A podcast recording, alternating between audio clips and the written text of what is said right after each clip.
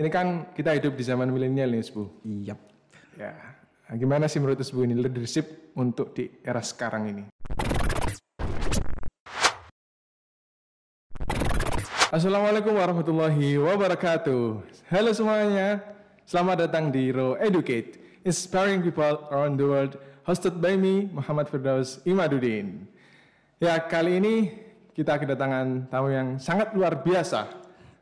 Kemarin-kemarin kita udah kedatangan tamu yang luar biasa ya, tapi sekarang ini tamu kita semakin luar biasa. Uh, beliau ini uh, mempunyai pengalaman-pengalaman yang cukup banyak di bidang leadership. Beliau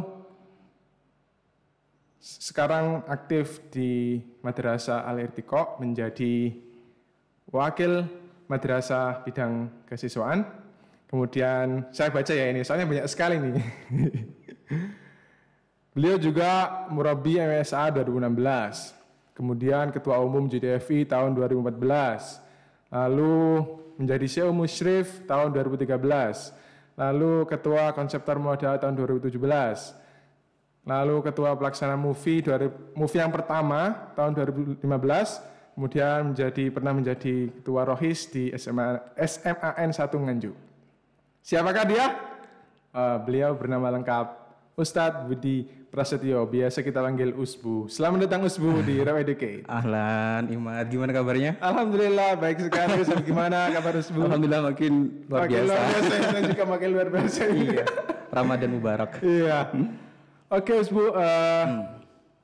yang pertama saya ingin menanyakan uh, apa sih leadership menurut Usbu ini? Oke, jadi tema kali ini leadership gitu ya? Iya. Uh, leadership itu adalah kepemimpinan. Jadi kalau menurut saya kepemimpinan itu bukan cuma tentang jabatan, bukan cuma tentang gelar atau bukan cuma tentang uh, posisi, tapi lebih dari seorang yang sudah siap untuk mempengaruhi dan membawa suatu komunitas untuk bisa mencapai tujuan bersama yang lebih baik. Asik, sangat mantap itu sekali ini definisinya ya. itu dari kayak gue ya. ya bagus, bagus. Siap lah. Oke, okay, Bu. Ini kan pengalaman Usu banyak sekali nih di leadership ya. Mm -hmm. Telah memimpin banyak orang, banyak organisasi, banyak komunitas, ya kan. Uh, bisa diceritakan ya Usbu di program ini. Uh, bagaimana sih pengalaman Usbu ketika menjadi pemimpin, menjadi ketua di berbagai organisasi? Iya, jadi uh, awalnya saya nggak orangnya nggak pede. Saya itu orang yang paling kurang confident kalau misalkan tahu sejarah saya gitu ya. Tapi semua itu harus ada proses untuk oh, menuju iya. lebih baik kayak gitu.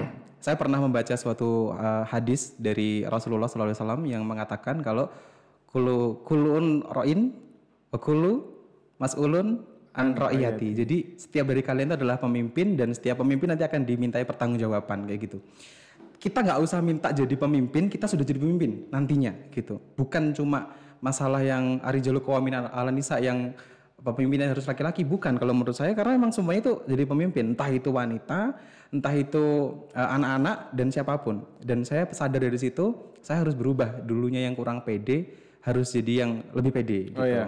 itu startnya memang dari SMA saya dulu pernah jadi ketua rohis di sana uh, tahu ya rohis kan tentang keagamaan yeah, gitu. Sedangkan yeah, saya yeah. basicnya adalah SMA yang nggak pernah mondok, nggak pernah madrasah kayak gitu. Tapi di situ saya belajar banyak tentang managerial uh, leadership gitu. Kemudian waktu di saya saya kira bekal saya di SMA itu cukup. Ternyata waktu saya masuk UIN itu aduh saya masa lebih minder banget. Karena teman-teman itu lebih luar biasa dibandingkan hmm. saya. Saya jatuh lah di situ, belum down lihat bagaimana teman saya yang luar biasa dalam hal uh, public speaking, kemudian pengalamannya lebih jos dibandingkan saya, saya minder di situ saya belajar karena emang konsep dari leadership itu bukan bukan lahir langsung jadi pemimpin nih Mat kalau menurut saya. Jadi leadership itu kabar baiknya dia bisa dipelajari dan bisa ditingkatkan kayak gitu. Makanya saya mulai semuanya, saya start semuanya itu ketika mahasiswa baru atau maba. Hmm. Di situ saya ngikuti banyak organisasi. Kalau dihitung maba itu 2011-2012 saya ikut sekitar enam organisasi. Gitu. Saya babat habis emang. Banyak sekali ya. Banyak sekali. gitu ya. Iya, tujuannya emang saya pengen mencari jati diri saya. Karena emang yang paling penting di situ sih. Iya, iya, iya, iya. Oke. Oke, okay, uh, terkait dengan leadership ini, Bu. Hmm. Uh, kan udah banyak pengalamannya.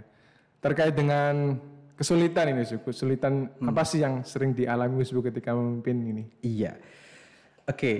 kesulitan semua orang saya kira punya kesulitan Iya, masing-masing ya. iya. Bahkan taraf kesulitan itu beda-beda Iya. kayak gitu. Dan yang paling yang paling uh, urgent dalam leadership itu biasanya adalah kontrol emosi. Hmm. Kontrol emosi karena uh, apa pun yang kita lakukan kalau kita nggak bisa ber apa namanya kepala dingin untuk menghadapi suatu masalah itu emosi akan meningkat dan itu akan menghancurkan semua planning kita Oh iya. kayak gitu. Jadi yang paling yang paling urgent adalah untuk kontrol emosi. Kemudian relasi, relasi itu penting banget ternyata. Saya nggak akan bisa jadi eh, yang sekarang ini kalau saya nggak punya relasi. Jadi relasi saya siapa? Teman-teman saya dan senior saya itu yang mengajarkan banyak hal kepada saya. Dari situ saya serap semua pengalaman mereka, saya jadikan pelajaran saya dan saya menuju yang lebih baik lagi. Lalu eh, tadi kan kesulitan, terus eh, sesuatu yang menyenangkan nih dari leadership apa sih? Iya. Tercapainya suatu tujuan kita. Oh gitu ya. Jadi gini Mat, kalau saya boleh eh, mengatakan ya, setiap pemimpin itu atau dalam konsep leadership itu pasti dia punya ambisi. Iya. Gak ada pemimpin yang gak berambisi gitu. Apa ambisinya? Ambisinya adalah bisa mencapai tujuan yang sudah diplanningkan gitu. Untuk mencapai ambisi itu, untuk bisa mencapai eh, apa namanya cita-cita dan tujuan itu, kita butuh effort atau usaha yang keras. Kalau di prosesnya itu pasti luar biasa gitu loh. Kita jatuh bangun, emosi luar biasa, ada konflik dan aduh luar biasa pokoknya. Tapi semua itu akan selesai kalau kita sudah bisa mencapai itu gitu. Dan nanti kalaupun misalkan banyak permasalahan selama proses itu bisa kita selesaikan di akhir di ending. Apa itu? Evaluasi Ya, gitu. iya. Jadi itu yang bisa kita apa namanya? regulasikan untuk yang akan datang. Iya. Biasanya gitu sih. Oke, Usbu. Eh, sekarang ini, Usbu kan sekarang menjadi apa? Wakil kepala madrasah ya di Al Artiko. Wakil kepala Bisa madrasah. eh, bisa diceritakan sekilas, Usbu. Al Artiko Al Artiko ini kan kayaknya baru ya, baru tahun Baru, baru banget. saja kan. Iya, kita baru merintis. Gimana sih Usbu ini dari awal merintis Al Artiko ini? Iya. Jadi ketertarik eh, saya kan jurusannya pendidikan agama Islam. Iya. Kebetulan saya tertarik di bidang sejarah Islam dan di sana waktu itu tahun 2018 buka lowongan eh, guru SKI, saya masuk ke sana. Dan itu masih baru banget gitu loh. Kita benar-benar merintis babat alas bahasa Jawa ya, babat alas kayak gitu. Dan kita benar-benar start dari nol kayak gitu. Kita mulai belajar dari semua madrasah di Kota Malang yang eh, sudah maju duluan gitu. Jadi untuk menjadi pemimpin pun jangan malu untuk mencontoh yang sudah maju gitu. Bukan kita copy paste tapi kita bisa ambil, kita develop atau kita kembangkan dan nanti bisa melahirkan yang lebih baru di situ. Oh, siap. Dulu Irtiko tertinggal, bahkan mungkin di Kemenang Tahun berapa sih Usbu Al Artiko itu? 2017 17 awalnya. ya. Kemudian bisa berkembang alhamdulillah 2018 dan sekarang ini sudah Sekarang berapa lebih itu? baik. San- Siswanya, sekitar 50-an. 50-an. Karena kami berbasis boarding ya. Oh, boarding. Boarding dan tahfidz. Jadi emang uh, terbatas uh, ruang dan waktu kayak gitu. Iya, iya. Gitu sih. Sangat bagus sekali ya. Alhamdulillah. Oke, eh, dari dari artik Al Artiko itu apa sih Usbu yang menjadi kesulitan waktu mengembangkan Al Artiko itu? Iya. Kita mengenalkan atau branding ya. Jadi yang paling kalau di dalam dunia pendidikan, ini manajerial atau leadership dalam dunia pendidikan itu memang yang paling penting adalah salah satunya selain relasi itu adalah branding. Jadi kita mengenalkan brand kita atau sekolah kita ke dunia luar itu sangat sulit sekali. Karena biasanya mereka dunia luar itu orang-orang terpacu atau sudah mentok di mohon maaf sekolah-sekolah sudah tren dan mahal. Kan Kota Malang basisnya untuk pendidikan yang seperti itu. Iya. Dan kita berusaha untuk semaksimal mungkin bisa membrandingkan ini. Dan kita punya hal yang insya Allah bagusnya sama kok dengan sekolah yang lain. Dan itu tugas dari pemimpin, bukan cuma kepala madrasah ya. Bahkan dari kami, dulunya saya bukan wakil kepala madrasah, saya guru biasa. Tapi punya tanggung jawab untuk membawa Irtiko ini lebih baik. baik gitu. Iya. Gitu. Berarti dulu ada berapa pendiri atau perintis ya Su dari Al Artiko ini? Iya, perintisnya saya kurang begitu paham ya, karena kan saya baru di situ. Oh iya. Nah, tapi di part 2 kan ada dua perintis, perintis part pertama sama part kedua. Nah, saya masuk yang golongan part kedua ini yang insya Allah bertahan sampai sekarang. Oh iya iya iya Gitu. iya. Dan istiqomah itu yang paling penting. oke. Terkait dengan kepemimpinan nih Usbu, eh, siapa sih role model atau sosok tokoh yang sangat menginspirasi Usbu dalam leadership nih? Oke. Jadi eh, lagi-lagi saya bicara passion dan bidang saya. Nah, selain saya eh, alhamdulillah punya beberapa pengalaman di bidang leadership, saya juga eh, menyukai sejarah gitu. Oh, sejarah ya? eh, sejarah itu mengajarkan segalanya.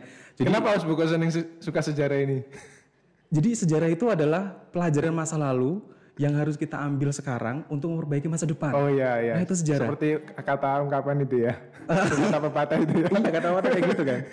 Jadi mungkin sebagian orang nggak suka dengan sejarah karena monoton, bosen, ceramah. Saya sendiri juga nggak suka sejarah sih. Gitu. Susah untuk mengingat hal-hal masa lalu ini. Biasanya orang yang suka sejarah itu gagal move on. Iya. Dan saya termasuk bagian dari itu. iya. Jadi siapa role model saya?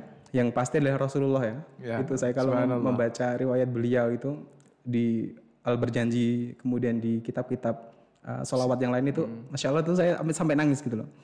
Seorang Rasulullah yang beliau umi dan nothing, bukan siapa-siapa dulunya, kemudian diberi tugas yang sangat berat di tengah-tengah masyarakat yang eh, nggak peduli gitu loh sama beliau, dan beliau tetap mau gitu loh berjuang gitu. Iya. Dan siapa coba yang mau mendapatkan tugas seberat Iya, itu misalkan? berat ya, iya. Kemudian yang menginspirasi saya lagi adalah akhlak beliau. Jadi benar-benar akhlak beliau itu mencerminkan seorang pemimpin yang luar biasa. Ingat, pemimpin atau leader yang bagus itu bukan dia punya program yang keren dan hasil capaiannya bagus, tapi bukan cuma itu maksudnya, tapi dia juga punya akhlak yang eh, menggelora. Iya, Dan betul termasuk sekali. Rasul itu. Dan salah satunya adalah eh, disiplin ya, Mas Bu ya. Disiplin. Disiplin ya, Nah, Itu disiplin adalah salah satu kuncinya. Kunci untuk menjadi leader yang sukses ya. Iya, jadi Rasul itu kan dia eh, beliau berdakwah kurang lebih 13 tahun di Mekah dan 10 tahun di Madinah. Dari cuma 23 tahun aja itu kan ini bukan masalah periode ya, bukan kayak presiden yang periode dua periode bukan. Tapi beliau memang bener-bener membangun fondasi, fondasi dari bawah itu loh. Dan bisa sampai seluar biasa itu. Dan dilanjutkan Khulafaur Rasyidin. Saya juga sangat ngefans sama mereka berempat. Itu setiap karakter dari khalifah itu mencerminkan kepemimpinannya masing-masing gitu. Ada ada poin plus yang bisa kita ambil, ada pelajaran yang bisa kita ambil juga. Iya. Itu Khulafaur Rasyidin. Dan berikutnya Imat, kalau saya boleh ini ya, mungkin ini harus banyak-banyak baca sejarah dan lihat filmnya. Ini sudah banyak difilmkan. Jadi saya suka dengan tiga Al-Fatih. Ini saya menjulukinya mereka tiga Al-Fatih. Kenapa kok tiga Al-Fatih? Mereka adalah penakluk kalau bagi saya gitu. Yang pertama adalah Umar bin Khattab. Beliau adalah penakluk pertama uh, Palestina atau Syam. Kan Syam sudah dikuasai sama mereka sejak lama gitu ya. Iya. Ketika Umar bin Khattab beliau menjadi khalifah dan salah satu uh, prestasinya adalah bisa menaklukkan Palestina dan buka kembali Baitul Maqdis untuk yang pertama kali dan itu sangat luar biasa bagi saya Umar bin Khattab. Yang kedua adalah Salahuddin Al-Ayyubi di dinasti Ayyubiyah. Siapa yang nggak kenal dengan beliau coba? Dengan apa namanya karakternya yang orang kalau lihat itu sudah mau nangis gitu loh Salahuddin Al-Ayyubi tampangnya itu kayak eh, apa wibawanya tegas banget Iya. tapi hatinya sangat lembut dan akhlaknya itu luar biasa gitu. Ini kisahnya menggelora banget atau membahana ketika perang salib kayak gitu. Yang dia harus menghadapi pasukan perang salib di Palestina waktu itu dipimpin oleh eh, King Richard kemudian bisa mengalahkan dan dikalah eh, musuhnya dikalahkan tapi tidak. Kemudian beliau congkak dan kita menang tidak beliau malah menebarkan salam damai gitu loh ke mereka ya ini kita sudah bisa mengalahkan silahkan kita hidup berdamai Sangat rendah hati ya. Sangat ya. rendah hati sekali. Nah itu jarang banget pemimpin yang seperti itu. Dan Al-Fatih yang ketiga bagi saya adalah jelas Muhammad Al-Fatih atau Sultan Mehmed II. Itu tahun 1453 beliau menjadi salah satu uh, manusia yang ramalan Rasul itu ada di beliau gitu. Ya. Jadi beliau bisa menaklukkan Konstantinopel atau Romawi Timur. Itu luar biasa bagi saya. Kalau misalkan mau nonton filmnya itu ada banyak banget film yang versi-versi Arab, versi Arab ada, versi Turki ada, versi eh, apa namanya Eropa juga ada. Dan semuanya mengisahkan kehebatan dari seorang Mehmet gitu loh, Sultan Mehmet. Dan itu saya bangga banget punya sultan seperti beliau. Itu adalah role model kepemimpinan bagi saya. Ya. Nah, ngomong-ngomong kalau di Indonesia nih, Bu, tadi kan eh, dari Islam ya. Iya. Kita kan hidup di Indonesia nih, mungkin di Indonesia ini Mas Bu juga punya role modelnya siapa sih pemimpin yang eh, Isbu Isbu idola- idolakan ini di Indonesia. Ini yang sudah lalu atau yang sekarang? Terserah lah, pokoknya di Indonesia mah dari awal dari zaman Belanda sampai sekarang. Eh, saya kira kalau presiden nanti kalau bahas presiden takutnya ini ya akan mengarah ke politik gitu ya. Tapi semua presiden kita sangat luar biasa. Mereka punya karakter, mereka punya prestasi dan cara pemimpin yang luar biasa menurut saya. Kalau misalkan kita flashback sejarah Indonesia, saya sangat suka banget itu kepemimpinan dari Sultan Agung, yaitu Raja Mataram Islam abad ke-16. Kalau mau nonton filmnya sudah ada, itu karyanya Hanung Bramantio. Jadi gini, Mat, salah satu mensiasati kita agak suka sejarah dan eh, mungkin belajar leadership itu nggak harus baca kok lihat film juga bisa. Lihat film. Ya, Iya, betul Nah, salah satunya itu. Jadi Sultan Agung itu eh, sultan di Mataram Islam abad ke-16. Beliau itu kalau kita baca riwayatnya itu sangat luar biasa gitu loh. Bagaimana beliau kekeh untuk memperjuangkan nasib rakyat, bagaimana mempersatukan Nusantara dan bagaimana menyatukan Nusantara yang harus bebas dari VOC atau penjajah waktu itu. Abad 16 bayangkan, sudah ada pemimpin yang bisa memproyeksikan kalau misalkan VOC atau penjajah ini tetap di Nusantara, kita nanti nggak akan bisa berkembang. Kita nanti akan dijajah ini. Dan satu salah satu pemimpin yang luar biasa adalah beliau. Walaupun banyak yang lain, tapi beliau itu sangat apa namanya? menginspirasi gitu loh. Bagaimana perang Batavia tahun 1629 itu sampai dua kali orang-orang Jawa yang kecil, orang di sawah Imat bayangkan harus di push atau harus di apa namanya dibentuk menjadi seorang tentara itu loh. Kalau nggak punya pemimpinnya seperti itu nggak mungkin bisa gitu loh. Iya. Jadi itu luar biasa. Luar Sultan biasa Agung. ya. Oke, Su. Lalu ini saya ini kan kita hidup di zaman milenial nih, Bu. Iya. Ya. Nah, gimana sih menurut Bu ini leadership untuk di era sekarang ini? Apa sih eh, yang perlu dibangun, yang perlu eh, dipelajari dari leadership itu di era milenial ini? Iya. Karena kita udah masuk milenial gitu ya. Uh, sejarah sesungguhnya sudah mengajarkan semuanya. Milenial ini adalah reformasi dari sejarah yang masa lalu kayak gitu. Kalau saya boleh mengatakan uh, salah satu ini sangu ya apa sangu itu? Bekal. Bekal ya, bekal untuk calon-calon leadership bagi kalian ya calon leadership masa depan ini milenial yang jangan cuma uh, viral TikTok dan lain sebagainya. Tapi kita juga harus uh, memikirkan karena semua dari kita pasti akan jadi pemimpin gitu ya. Ya, betul sekali. Jadi uh, menurut saya bekalnya adalah rukun Islam itu udah cukup banget. Jadi dalam konsep leadership itu rukun Islam sudah mencakup semuanya. Apa yang pertama? Yang pertama itu adalah syahadat. Syahadat itu adalah prinsip menurut saya gitu. Seorang pemimpin juga harus punya prinsip gitu. Kalau dalam bahasa bahasa lainnya itu adalah prinsip visioner kayak gitu. Atau bahasa Inggrisnya yang lebih keren itu namanya adalah life mission statement. Ah, Nah, iya. itu ya. Jadi kalau misi dan visi ya, visi dan misi ya. Visi misinya apa? Kalau syahadat kan asyhadu alla ilaha illallah wa asyhadu Muhammad rasulullah. Sampai dari awal sampai akhir kita akan megang itu. Gitu. Pemimpin juga sama. Kalau kamu sudah menjatuhkan dirimu untuk memimpin suatu hal, apa visi misimu gitu loh. Itu yang dipegang. Itu namanya life mission statement. Dan itu yang harus kita pegang tentang syahadat. Ya. Mm-mm. Oke, yang kedua, Bu. Yang kedua kan sholat. Ya. Nah, apa kira-kira sholat itu yang dipikirkan apa? Yang dipikirkan. eh, Biasanya apa kalau sholat? Telat gitu ya. mepet, mepet, males kayak gitu. Ya, sholat ini salah satu kuncinya adalah namanya prinsip disiplin. Oh, tadi itu. disiplin, ya. Iya, kita harus tepat waktu. Gitu. Disiplin dengan siapa sih? Kalau misalkan kita pernah organisasi atau kita pernah ikut dalam perusahaan gitu ya, ada meeting misalkan. Telat gitu akan diapakan kita? oh iya. Kan kita biasanya tidak akan dihujat, kemudian dimarahi dan lain sebagainya gitu ya. Terus kita nggak mikir kalau sholat dengan ini kita langsung menghadap Allah loh. Meetingnya kita tuh dengan Allah kayak gitu. Nah itu prinsip kepemimpinan juga. Subhanallah ya. Ya, jadi kalau misalkan sudah sholat harus tepat waktu, disiplin. Jadi salah satu hal penting dari leadership itu adalah disiplin sholat. Yang ketiga apa yang ketiga? Zakat. Zakat. Kira-kira apa zakat itu? Zakat eh, sosial, dermawan. Iya. Itu adalah tentang care each other. Guys. Iya sih? Sangat filosofis ini. Iya. Atau tentang rasa kepedulian. Pemimpin itu walaupun dia visioner, walaupun dia tegas, tapi dia harus punya rasa kemanusiaan dan kepedulian yang tinggi kepada siapa pun kayak gitu. Saya ingat ini kisah yang luar biasa tentang sejarah lagi ya. Jadi pada masa di dinasti Umayyah itu ada khalifah yang mencapai puncak kejayaan namanya Umar bin Abdul Aziz kayak gitu. Yang bikin uniknya di sana ketika Bani Umayyah bener-bener puncak kejayaan itu sampai orang kaya itu bingung Mat. Orang kaya itu bingung mau sedekah ke mana mau zakat ke mana? Paham nggak kenapa? Karena gak ada yang miskin gitu loh. miskin. Nah ini jadi saya begini mikir ini zaman gimana coba sampai orang kaya itu mau sedekah mau zakat tuh bingung gitu karena emang semuanya sejahtera itu itu konsep zakat eh, care each other atau kepedulian kita. Dan yang terakhir adalah haji. Nah, Eh, Masih ada puasa, Us, Bu. Oh, ada puasa ya puasa. Oh, yang keempat, ya, empat. Sorry. Yang keempat puasa. Apa coba kalau puasa? Puasa, menahan hawa nafsu, Hawa nafsu, amarah, gitu, gitu ya.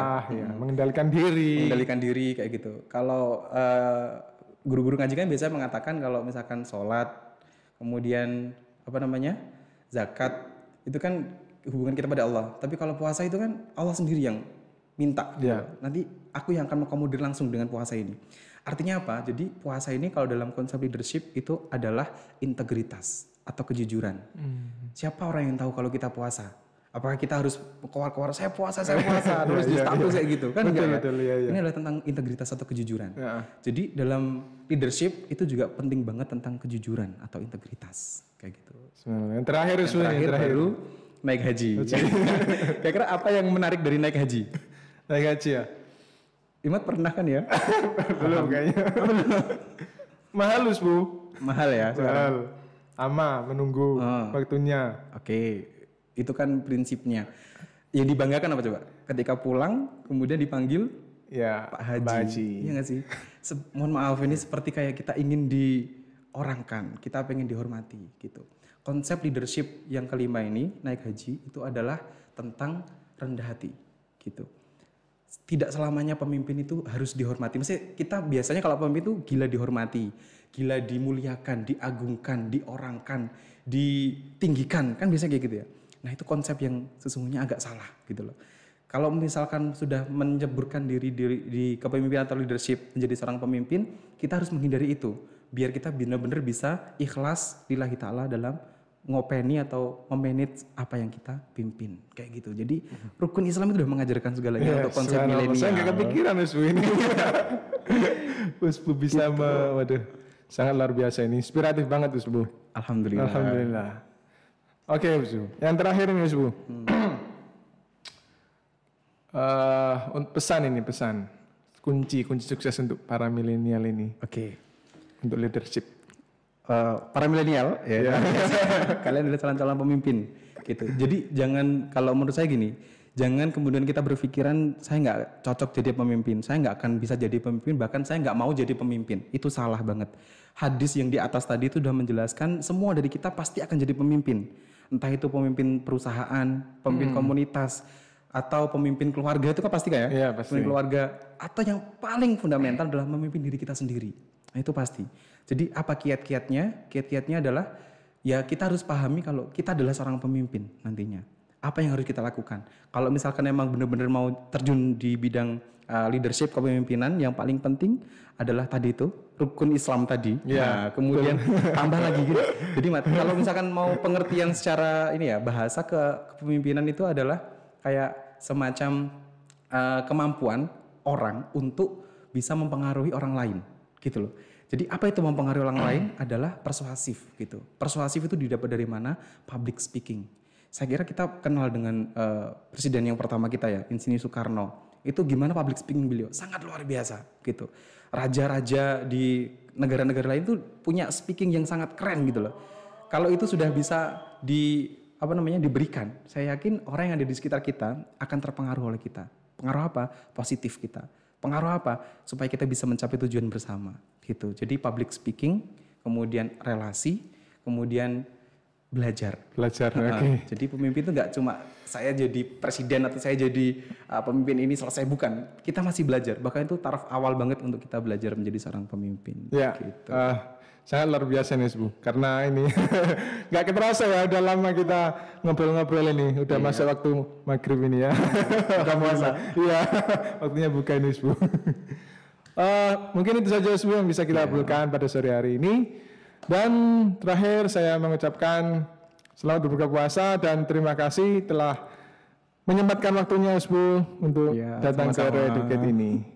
Semoga apa yang kita berikan kali ini memberikan banyak wawasan baru, pengalaman baru, wawasan baru ya Untuk untuk generasi. generasi milenial ini ya. Amin, amin, amin, amin. Oke, itu saja. Eh, cukup sekian yang bisa kita obrolkan. Kurang lebihnya mohon maaf. Terima kasih dan sampai jumpa di lain pertemuan di program yang sama di Radio Educate Inspiring People Around the World. Bye bye. Assalamualaikum warahmatullahi wabarakatuh.